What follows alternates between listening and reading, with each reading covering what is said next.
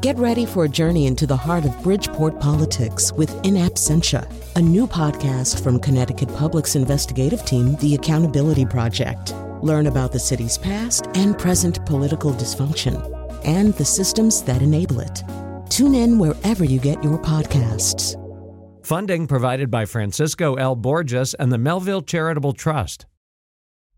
On a show like Queer Eye on Netflix, how does the casting director know what to look for in the person who will get their life flipped around by the Fab Five?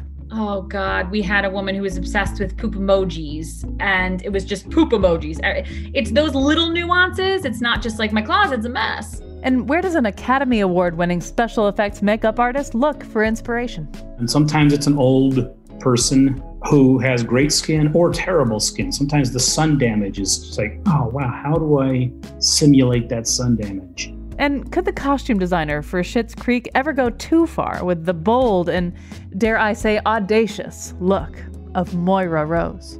You couldn't. well, all right. I'm Chion Wolf. Come backstage with me for the second installment in our behind the scenes series. That's next on Audacious, right after the news.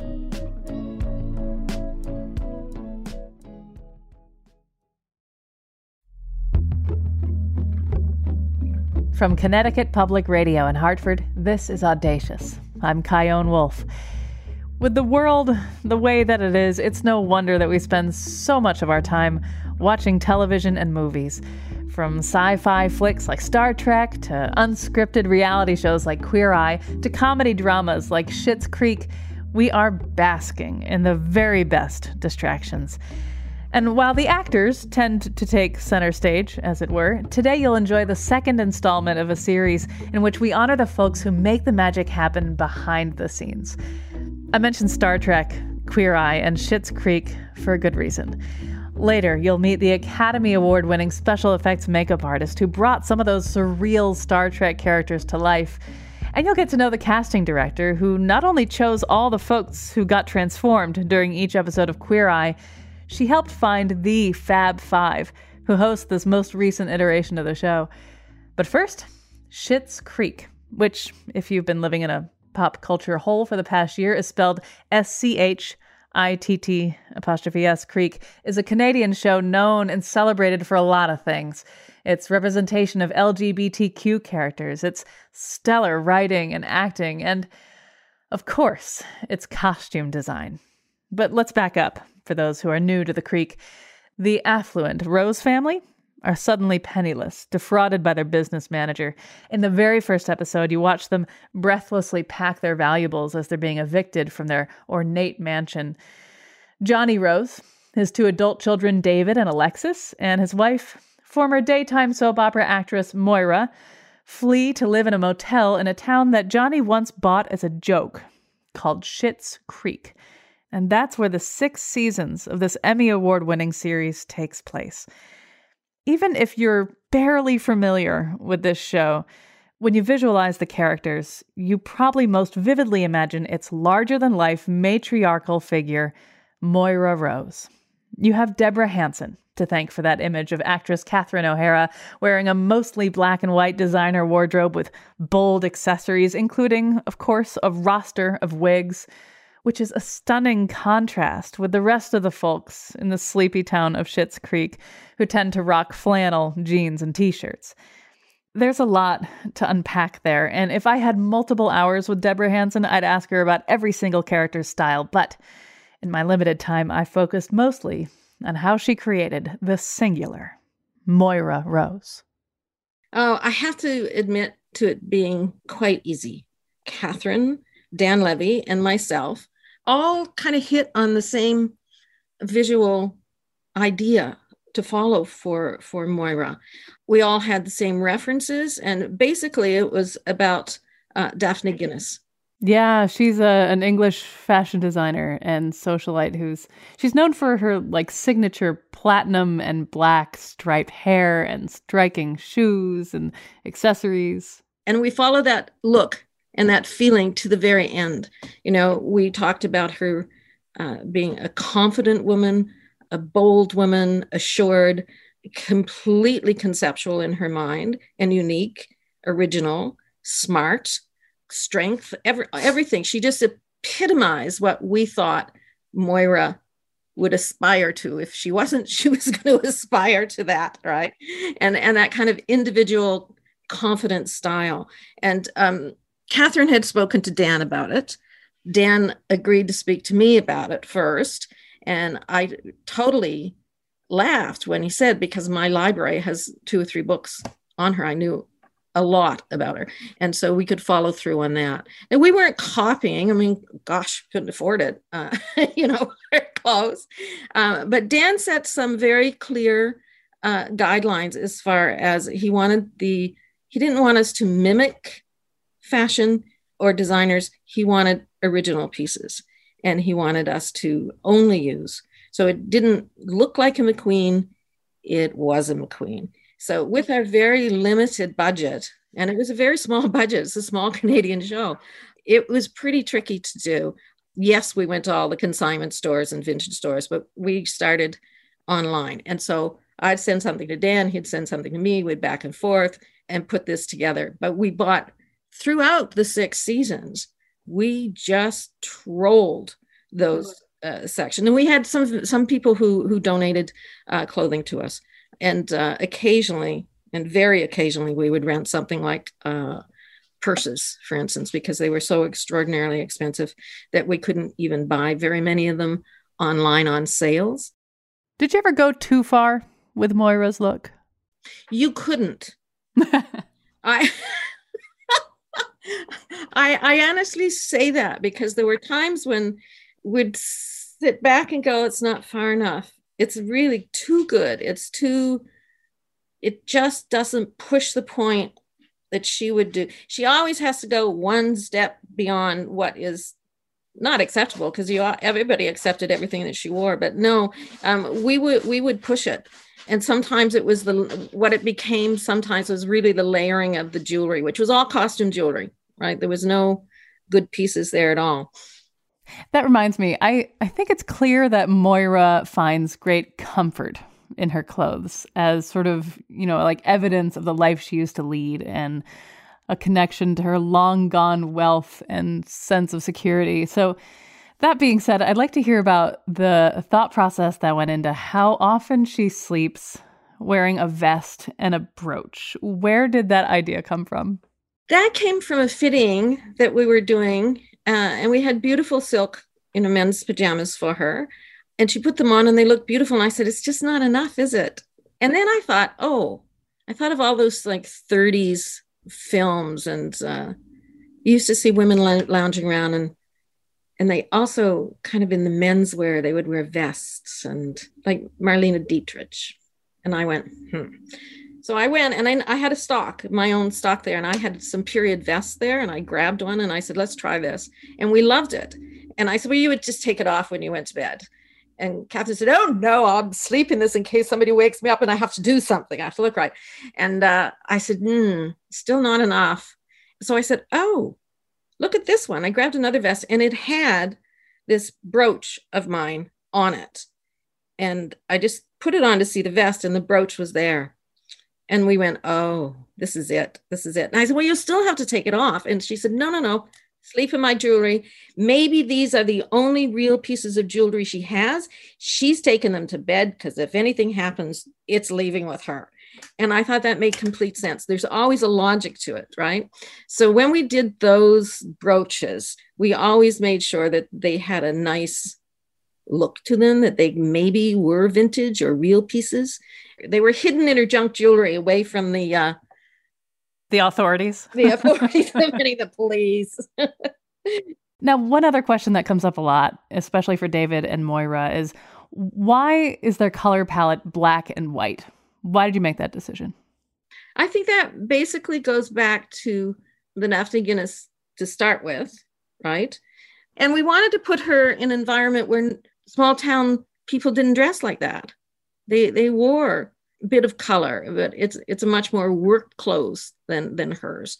So um, yeah, there was a lot of thought there, and we stuck with it. We it became who they were, but we broke it up. You know, I was looking at the other the other day. Somebody sent me like a million pictures in this like everything she wore from season da da da and i went through it and we did add color and, and i did want to do that we use a lot of gold if you think of gold as a color and silver as accents but uh, we did have some color in her and i think that that was important and i pushed that a little bit that maybe once a season we see there's a Balmain or a Balenciaga, I'm not sure, colored skirt. There's definitely a fire colored orange one and black that, that's a McQueen. Sometimes it's a piece of red or color in the jewelry. We use the blue, but very, very little, just to say that she's she's bold enough to do that, or she's open enough to do that. And it has to be in the form true still to her style. But we did introduce it, and I think it gives a little break to people. And then when she comes back in another black and white, like God, yes, there she is again, you know. Let's talk about how you have to collaborate with other people who are adorning these actors. So let's talk about wigs. I am legally required to ask you about the wigs. In the very beginning of the first episode of this whole show, when the Rose family are frantically packing up everything they own while being evicted from their mansion, we get our first look at Moira's wigs, all of whom, of course, have names. My very soul has been kidnapped. There's no ransom. No one's coming to save me. We've got 15 minutes to collect our personals. Can we pick up the pace? No, no. Did you put Christy with Robin? They don't like each other. No, no. These wigs ranged from pink to green to red to black to white. They're curly, they're frazzled, they're straight, they're blown out. They are to me, the cherry on top of Moira, literally and figuratively, because she could probably also pull off having a cherry inspired wig. Talk about the power of the wigs on Moira Rose. The power of the wigs is extraordinary. And Anya and the hair and makeup people work separately from my department and from me, but we collaborate. As soon as we had the fittings done, and even before we chose a particular outfit, we would send those photographs across the way or go over and see them and visit them. And during the fittings, quite often, Catherine would say, Oh, I think the wig should be. And they would discuss that. And then they would try things and send them back to myself and Dan so that everybody agreed to what they were. And they would shock and surprise me at times, you know, and, and it was such a delight um, but they followed through. The, the clothing came first, and then makeup and, and hair came in and just enhanced everything. I'm sure you hear most about Moira and David, but what other characters do you have an affinity for whose clothing choices aren't in the spotlight as much as you wish they were? I actually think the one, it's not about fashion, but I think it's really good design, and that's Emily, Emily Hampshire. Mm, Emily Hampshire, she played Stevie Budd, the concierge and eventual owner of the hotel where the Rose family was living. Yeah. Yes. Because it, she wears this, the same thing but different, but there's a, a story about her, and it's very, very subtle. You know, the the talk when she has a dress on, you know, when she goes you know, to one of the parties and we were putting a dress on her, what would it be? Or when she was out of that hotel and just her, you know, her t-shirt and her jeans and uh, what choices they were really difficult. And when I got it right, Emily would start to cry, which I love. You know, every designer loves it when in cry in a good way. Yeah, yeah. in a really good way. Um, I think Alexis uh, Annie was the most difficult to do. Yep, Annie, who played Alexis, the very stylish daughter of the Rose family. Yeah. And that's because she had to look like the it girl. She had to look stunning, which is not difficult to do for her. But she's a character that has her mother's influence. She has all her it girl friends' influence. She travels internationally. She had money, but she had no confidence, right? Her style is not as defined and clear and confident as her mother's or as David's. And so she never, until the very end, starts and when she gets a job right and she's doing really well at it she goes to the red carpet as you know and she's running that red carpet and you know she has a gold Yves Saint Laurent and she looks fabulous, but she feels great and she chose that. That's what she wanted, I think. And for me, that was a beautiful, beautiful, interesting design journey because we had the most difficult time with her. We had clothes up the woohooza, you know, to put on her, and everything fit. There was none, never that issue, but it was always it doesn't feel right, or let's try this one. And it really had to have its own individual story that came from this is what I was like, this is what I want to be like, this is who I think I am, this is who I am. Did you get to keep anything? No, no, No. no, no, no. Some of the things were mine, not not very much. but, you know, Is there any outfit? Now I won't I won't ask you which was your favorite outfit in the series because that's cruel, but which one made your heart skip a beat when you pulled it off? Moira going to find David when he was with the Amish. We had these, uh, I think they're Balenciaga, these strange looped tights, but I knew it needed something more. And so that was when the hat came in. And we just put it together. And when she came in and we did a final fitting, we just went, oh, it's good.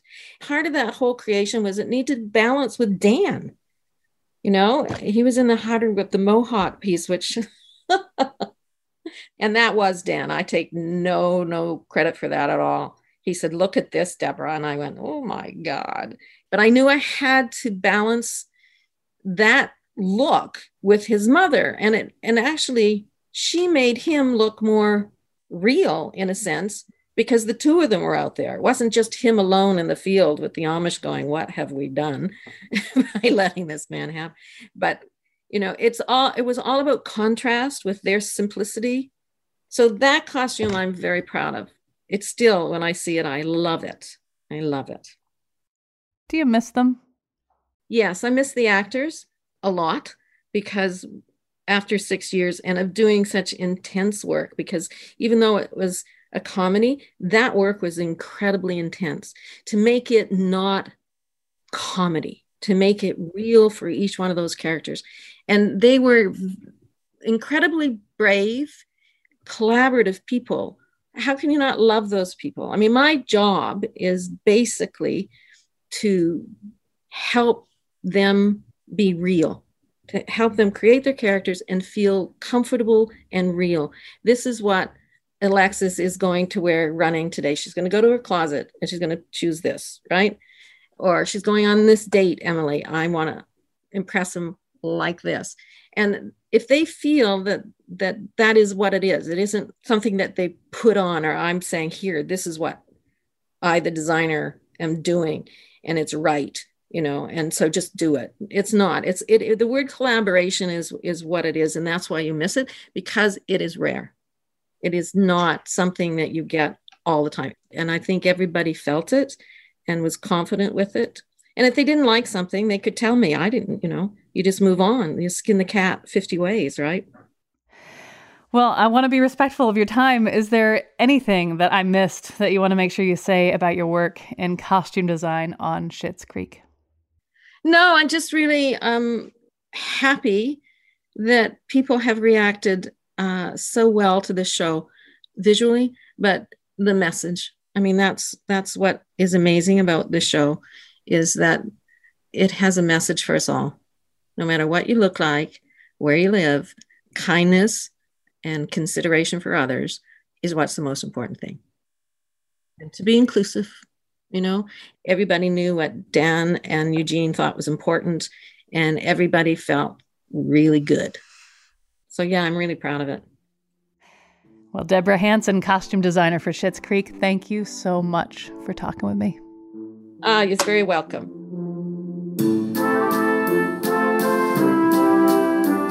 When we get back, how did the casting director for Queer Eye pick the Fab Five in the first place? Plus, There's a whole character in just the hair, and getting that right is, you know, is crucial. take a masterclass in special effects makeup. And what's the market rate for a realistic looking head these days? I'm Chion Wolf. Find out on Audacious right after the break.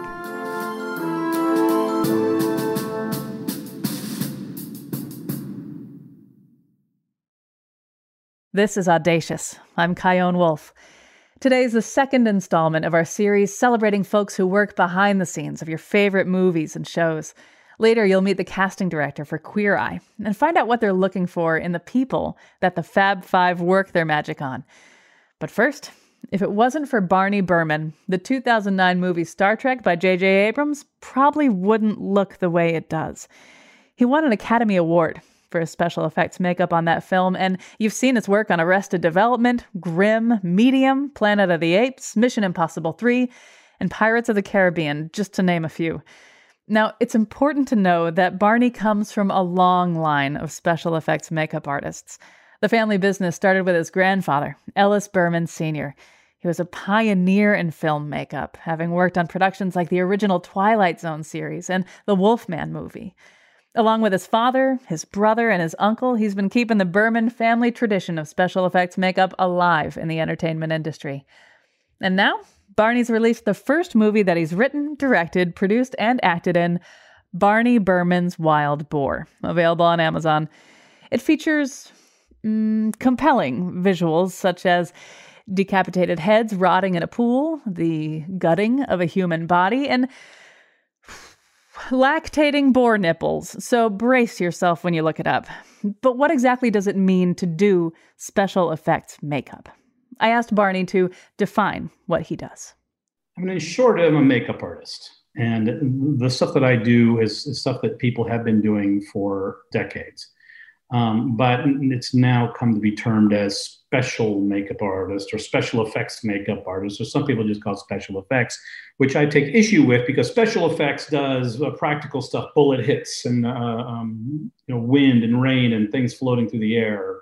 You know that's special effects. Our visual effects will do the digital conversion of of those things, and then uh, makeup effects became makeup effects because it was sometimes it wasn't really makeup sometimes it wasn't really props it wasn't really special effects it was all this sort of weird amalgamated thing um, like uh, bodies melting. But now i literally got called one time to go do scratches uh, from a dog attack on woody harrelson and they called me a special makeup effects artist. Um, yeah. Now if it's okay with you i'd like to talk about your movie Barney Burman's Wild Boar. Of course, I want to talk about the movie. I'm, I've been talking about it a lot lately, and I love talking about it actually. There is a part of Barney Burman's Wild Boar. I'm just going to keep saying the name of the film over and over again, available on Amazon, where there is a there's a pool of water with severed heads floating in it. One of which is a slain character whom we've gotten to know earlier in the movie, and and you you see this severed head in this water, revealed by the woman who finds it, who his girlfriend. And you see that part of his face was submerged in water. And so like half of his face looks soggy and waterlogged and gross and the other half just looks you know, well, dead. So recognizable. Recognizable, right? and then she kisses him. oh, there's so many moments in this movie. So, if you would talk me through, generally speaking, how that head was made, and what kind of research you have to do in situations like that to make it look realistic. Well, can I first say I'm so glad that you described that head exactly the way it was meant to come across. I am always riddled with self doubt, and I'm just thinking, ah, did I do that right? Does it read right? Does it look like? Does it look wrong? Is there something? And so, thank you for that. What was the question exactly? Oh yeah, so I mean, and this is broadly speaking, how do you make a head? And did you have to like research dead bodies and decomposition to make sure you got that right? Well, I've, I've, over the years done a lot of research of dead bodies and, and decomposition, and uh, so it's kind of in my brain.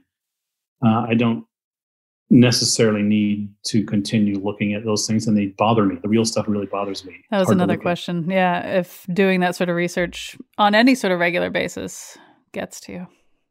No, it sickens me. I feel I get headaches and I feel queasy, and I so. But if I'm looking at it for the color or for the structure I can remove myself and look at it that way. But once the reality of it hits, I, I do for maybe 10, 20 minutes, and then all of a sudden it's like, oh, I gotta, I got to stop. I want to talk about the art of what you do, and I'd like your reaction to an email from my brother, Michael Gladis. He's most famous, of course, for his role in Mad Men as Paul Kinsey, but he's also done a ton of stage and television, including a show on Adult Swim called Eagle Heart from 2011 to 2014. He played the very large chief of police, and Actually, Barney, I visited him once during a taping of the show in LA, and it is likely that you and I met because I distinctly remember being in his trailer for like three hours as he got prosthetics on his face to make it look fatter. I'm pretty sure we did meet because I remember your name. I remember his him having a sister, and I remember, and I, I kept thinking, did we talk? Did we do this before? But no, I think you coming into the trailer is probably when uh, what I'm remembering. Yeah, yeah. And so when I told him that I was interviewing you, he wrote, What fascinated me most about what you do was the airbrush makeup to blend it all together with my existing face. The layers of color, not just flesh tones, but undertones of rose, red, greens, and blues. It reminded me of when I got to examine a Rembrandt up close and marveled at how many different colors were present in the skin. I felt like I was getting an amazing lesson in painting. So, what do you say to that email from my lovely brother? You mentioned, uh, or Michael mentioned, I guess, uh, studying a Rembrandt up close. For me, my Rembrandt was TV, the old tube televisions, not digital monitors we have now, but the tube televisions. Uh, when I got up very, very close and looked at them, which you're not supposed to do because it hurts your eyes, grandmother will tell you, it's dots. It was little tiny colored dots uh, and a lot of blues and greens and reds. And I thought, wow, this, mo- this is mostly not black, not white, not primary colors that you think they are. And that's how I learned to paint. I thought if I can dot those colors in one at a time in layers and then just sort of blanket it with a like a fleshy tone whatever that flesh is yeah that became sort of my my go-to formula for painting someone's face. And uh, it it has yet to let me down. Do you think because you have to pay so much attention to the minutia in a human face among other body parts when you're out and about i guess maybe i should say in the before times when you were out and about encountering people and new faces do you find yourself studying their faces? Is that like a default state for you, or is it something that kicks in only now and then? I'm studying your face right now. I'm looking at the, the wonderful warmth in your cheeks and the, the uh, olive tones, and you're just very lovely. Um, you people are listening on radio can't see, and you're so I'm the fortunate one. But yes, um, I mean, before you asked that question, I was literally, looking at you because I just talked about doing it. So I'm now looking at you thinking, how would I paint that face? How would I, where would I find the life? But I do that with a lot of people, especially when someone strikes me. Sometimes they're exceptionally beautiful because they're just, I don't know, it's just aesthetically clean and it's not about makeup they're wearing. It's just about the, the flush or the, uh, dark skin tones that are just incredibly beautiful to me. And sometimes it's an old person who has great skin or terrible skin. Sometimes the, the, the sun damage is just like, oh, wow, how do I simulate that sun damage? After a movie or a show is done, do you get to keep the stuff you make? Uh, well, you can probably see over my shoulder. There's a guy in the background uh, that's a character from Star Trek, and we did a display version of that character for J.J. Abrams. Uh, so there's one in his office, and then I have one in my office. So there's a a thing I did as a as a practical joke, but it ended up being something that I just really love and have worn around from time to time for fun. And it's really just my own big head.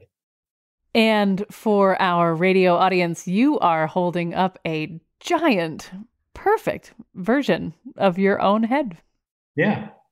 So when people tell me I've got a big head, I say, You're absolutely right. Here it is. Now, when you were putting that beard together, you had you could just reference yourself right quick. Yeah, we did. And a friend of mine uh, uh, named Denise Bear is like the best hair puncher, and she, I've known her since she was 14 years old. And she did all the hair work on this. But you can see like in the the eye, like eyebrows are all punched a time, eyelashes, and there's there's a whole character in just the hair, and getting that right is you know is crucial. I know that some of the work you do is also done in ways and in part with computerized special effects. So, with that variable, what is the best case scenario for your industry, for what you do? I mean, the best case scenario is that people continue to honor that, like I said, we're artists and we're there to make characters. We're, we're character creators and we want to collaborate. And sometimes that takes some time and some money and some tests. And for producers to understand and respect that. Back in the day on, on, on The Exorcist, I think Dick Smith did 12 different versions of the little girl demon before they came up with what they came up with. Even on something like uh, Tootsie, I believe they they tried like for something like a year and a half to try and different makeups to find out what's the Tootsie's look before they said, yes, this is going to work. Um, now you get lucky, very lucky if you have a test or maybe, maybe two is almost not unheard of. So yeah, that's the best case scenario for people to understand and, and devote some time to invest in creating those characters. This is my last question. Oh. if money were no object, and I wanted you to make a head of me like you have a head of you, how much would it cost for me to commission you to make a head of me? Uh, how about if I answer it this way? Uh, years ago, and this is some years ago, probably 10 at least, I asked different people what they would charge to make a fake head. And what's what's the baseline for making a fake head? Now, baseline means before hair, uh, eyes are shut, so you don't have to put eyes in it. Mouth is closed, you don't have to put teeth in it. Baseline likeness of somebody before hair. The lowest someone said was six thousand dollars, and the highest was um, fourteen. More recently, I asked some people. One studio quoted me um, twenty-four thousand dollars. This is full head? Full, but that was like full hair, eyes, teeth, 100% lifelike thing. So that's a wide range. I always try to be reasonable and um, and keep my prices in the, a range, but maybe I shouldn't have. Maybe I should have stood up and said, "I'll tell you a quick story." Um, my father and Stan Winston. Stan Winston did uh, Terminator and uh, Aliens and Jurassic Park dinosaurs. And uh, he and my father and Stan Winston were partners for a couple of years in the late 70s. And they were going in to see John Milius, the guy who wrote and directed Conan the Barbarian. So they were going to do, they're presenting themselves to do all the makeup effects for Conan the Barbarian. And, and they went in, they told them everything they were going to do. And John Milius said, All right, great. What's this going to cost me? And Stan Winston said, without talking about it to my dad first, Stan Winston apparently said, it's going to cost you a million dollars. You've got the two best makeup artists in Hollywood. It's going to be the best makeup effects you've ever seen. And John Milius said, Get the f- out of my office. so Stan had the nerve to push the envelope and say, We value ourselves this much. You should too that's one of the things I've had trouble with. My father had trouble. Most people I know have trouble standing up and say, I'm worth more. And you better believe it and pay me more. And Stan ended up, you know, getting to be a multimillionaire off making gigantic dinosaurs and things. He, he was a total success at it. So I now tell other people, raise your prices, raise your rates. It's better for all of us.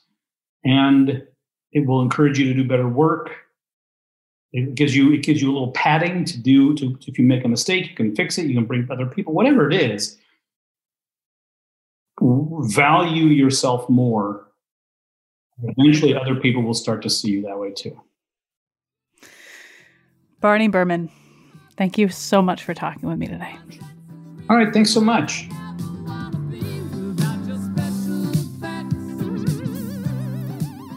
Coming up next.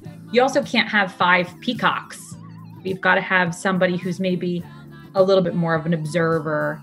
And when these five came together, it just worked. How did the Fab Five on Queer Eye become the Fab Five? And if you want to be considered for a makeover on Queer Eye, what exactly is the casting director looking for?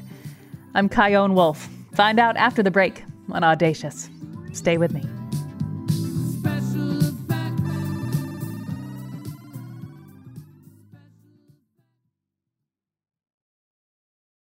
This is Audacious. I'm Chion Wolf. This hour, you're hearing the second installment of our celebration of those who work behind the scenes of your favorite movies and shows. Something happens to me every time I hear this theme song.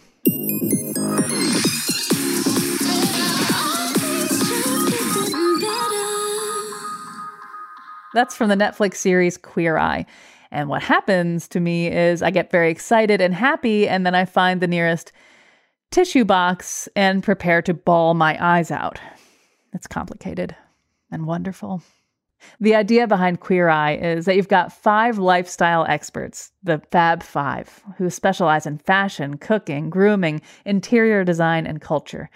And they are all, of course, on the LGBTQ plus spectrum. During each episode, they descend upon one lucky person who gets their inner and outer lives transformed by the team. And no matter how stoic you are, you're usually crying by the end of every episode. Queer Eye on Netflix is the new version of the 2003 series on Bravo, and it's been making people laugh and cry around the world for six seasons now. But none of this could have happened without the perfect people to embody the Fab Five and the people deserving of an incredible life transformation. Danielle Gervais is the Emmy Award winning Executive Vice President of Casting and Talent at ITV America. She leads the team that casts the lucky folks who get makeovers for the show and that chose the new Fab Five. I asked Danielle to tell me about how that critical process went. So we had our five categories. We knew we needed to essentially search the country and find the best talent for each of those categories. We talked to thousands of people, interviewed thousands of people, and some some incredible talent. Eventually, we were able to narrow it down, right, to a couple hundred, um, and then even further, and took the final group to LA. We overtook a hotel in Los Angeles, all of us. You can imagine what that was like. Intense the very first night we had just a cocktail thing where we wanted them to meet we wanted everybody to get to know each other and you know you started to see kind of people gravitate to one another and we watched everybody we watched everybody uh you know and then you know the next day we started to sit down with with them and sort of build our five and then say eh, that didn't quite work we've got to bring in somebody a little different you also can't have five peacocks there can't be five people talking over each other. You've got to have somebody who's maybe a little bit more of a listener, a little bit more of an observer. And when these five came together, it just worked. Now, I imagine that there is always some sliver of faith that this will all work out. I mean, I guess that goes for all casting ever that you, you know, you research the people, you interview them, you you see how their chemistry is, but when the lights and cameras go on, there must be some sort of suspended in air feeling of I hope this works. Yeah, I mean, how do you make sense of that? How do you deal with that? The, the pressure definitely was was there and I think we all felt it and certainly sure it was a complete leap of faith and to this day we don't take that for granted you know this many seasons in every time we get the opportunity to do this again and they get the opportunity to do this again it feels especially now, it feels like important work. Like we take it really, really seriously, all of us as a team, because it is a huge team effort. And we feel lucky, like we feel very grateful to work on this show. I want to hear about how you choose the heroes, who are the people in each episode who get made over, or as you've said, made better. There are eight to 10 folks chosen per season, and this starts with a nomination process, yeah? What makes for a really great nomination? What makes your heart race as a casting director?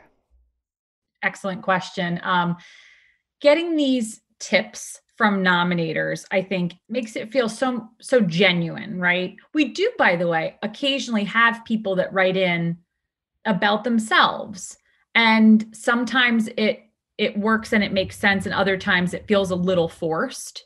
Um, whereas if you have somebody who is nominating someone who ne- never would see it coming you know there's that sense of surprise when when they show up you know, they know they're coming, of course, but they don't realize they don't know when and they don't necessarily know why they've been chosen. That's really special. When you have somebody who's really unassuming, somebody who hasn't seen the show, and it's harder now, you know, that's pretty great. You know, somebody who's not like a super fan when the guys walk in, it's more like, who the hell are these people? that's fun. And, you know, somebody who is a story we've not gotten to tell right? So we've told a lot of incredible stories through these people, and we're always looking to evolve each season and tell and present a new story. Somebody who is doing something special in their community or in their life um, has uh, you know an important journey that we want to share and they are open to sharing that's really important you know somebody that lets us in and really goes on the journey i know that seems like obvious but we talk to a lot of people who aren't quite ready to dive in and have really in-depth conversations with Karamo, right? Or like even open their closet to Tan. Those we we need somebody who's sort of an open book.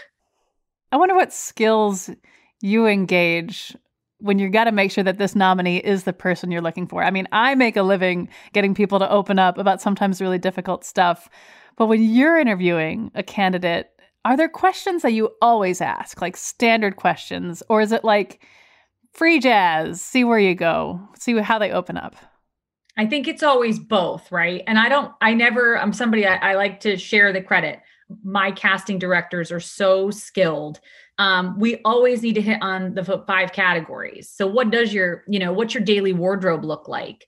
And it's always those nuances that we like to point out that, you know, end up working. You know, I remember, um, oh god we had a woman who was obsessed with poop emojis and she was in philly and it was just poop emojis. Er, it's those little nuances it's not just like my closet's a mess. It's more specific now. We love we love funny. We love just quirky unexpected funny bits. So we're always looking for those types of sort of funny things. But then yeah those interviews go all over the place because you never know you think you've got the story. I'm sure you can relate to this. Like you think you know the story you want to tell. And then as you dive in, you realize there is so much more that you haven't even scratched that this person could potentially explore uh, on their journey. And that happens, I would say, I would say 90% of the time. To what degree are you looking for someone who's not necessarily disheveled? But someone who will likely result in a staggeringly different physical result at the end of the episode. We love that, right? Like, we love when you can say, oh my gosh, this person is going to look like a different human being at the end of this. And you can see sometimes that's exactly what happens. And other times it's a little bit more subdued. The makeover itself you know is a little bit more understated but they themselves it's all about like at the end of the day like how are they feeling at the end of it? And you can just tell they walk differently they carry themselves differently at the end. So we do definitely look for that though because that's the fun you know the fun of the show is to see those before and afters too. That's a huge piece. And again tell stories that feel like they are going to resonate now and while, you know, the physical transformation is really compelling, there's also a lot of transformations that are on the inside, this personal evolution. How much is that a factor?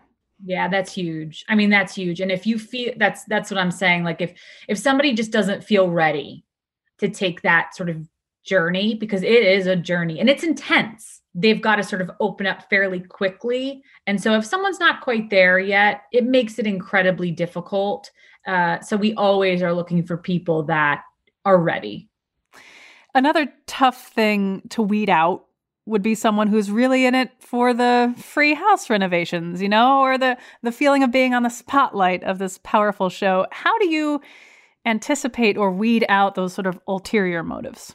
Yeah, th- that's tricky. And it gets harder, right, with every season because the show is more well known. You start to have people that are kind of Fab Five fans and they want to meet them. And we've gotten pretty good. My, the team is pretty great at sussing out, you know, who wants the free furniture. And it and it really comes down to, I think, those interviews. And you know, you just have a gut check. And if it feels like they're giving you all of the right answers, uh, sort of like tailor made for an episode, that can be a little a bit of a flag for us. You know, we like they like to do the dirty work, right? We like to dig in uh, and find the story, not have it sort of laid out on a platter. That can be a little bit of a, a flag. And I imagine you do social media and other background checks, which also give you a good sense of the personality of this person.